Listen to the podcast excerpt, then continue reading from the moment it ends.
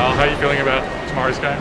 Yeah, excited. Um, you know, it feels a long time ago that we played our last game against Melbourne City, so um, really looking forward to, to getting back to playing again.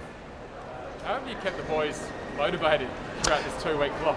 Yeah, it's, it's been strange. Um, it's almost like we've gone back into like a pre-season mode. Um, so it has has been difficult to keep the, the that interest up. But um, at training this morning, you could see the sharpness back there, and the players focused, uh, really looking forward to the game tomorrow night. Did you give them some heavy training blocks, then taper them off? Like, how did you? Manage? Yeah, yeah, we mixed it up. So last week was um, a, a, tough week, and this week we've eased it back in. So um, because uh, just we just don't have the game tomorrow night. We've got the home game on Saturday against Melbourne Victory. So um, this week has been a very light training week. Tell us about the, the, planning for that preparation for two games in four or five days. Have you already got? You know, yeah, yeah. So for tomorrow, less minutes for some, etc., etc. Yeah, yeah. So we've, you know, we're it's one game at a time, but we've got um, a plan in place for the Melbourne Victory game as well. So we've left um, a couple of players behind that um, will be possible starters for the game against Melbourne Victory. Any ideas who you might be leaving behind? Uh, no, not at this stage. Um, so we've got our squad going to for Perth, and with a, with a mindset that we might have to replace some players for the for the second game. Have you got an update on how Ryan Strain and Javi Lopez are tracking?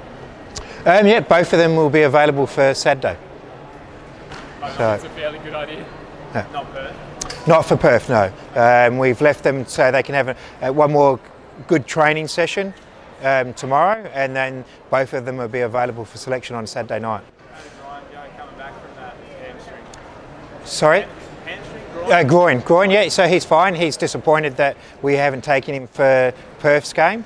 Um, so yeah, he's definitely available for, for Saturday Did the big flight, did the flying factor play into that decision with Ryan, or just the extra days for Saturday? Yeah, just the extra days. As you say, the travel did play in with some of the players that just um, with Straney, with um, Javi, that played an effect. So we keep them home to have them fresh for, for the game on Saturday. What about Javi? Is he, gonna, is he a, is he a walk-up starter when he's fit? Is he straight back in, or does he take some time to acclimatise? Um, yeah, I, I, think it will take some time to acclimatise. We said that um, when he first got here that we were going to give him the opportunity to get fully fit before we gave him the um, game time, and he's not too far away from that. I feel like you lost some momentum. That, that win was a, a nice win at home, and, and, then you have to sit it.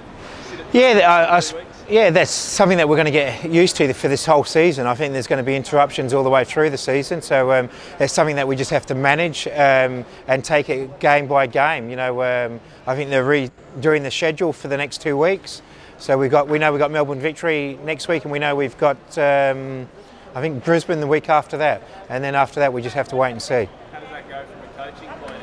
You guys, like, I know you like to play one game at a time. You like to plan a few games. Yeah, we, we yeah we like to, especially the the conditioning staff want to know when the games are, so we can. Um, factor in when we need to train harder and ease back training. So it is what it is. We just have to, um, as you say, we've got a game tomorrow night and we have to get the three points.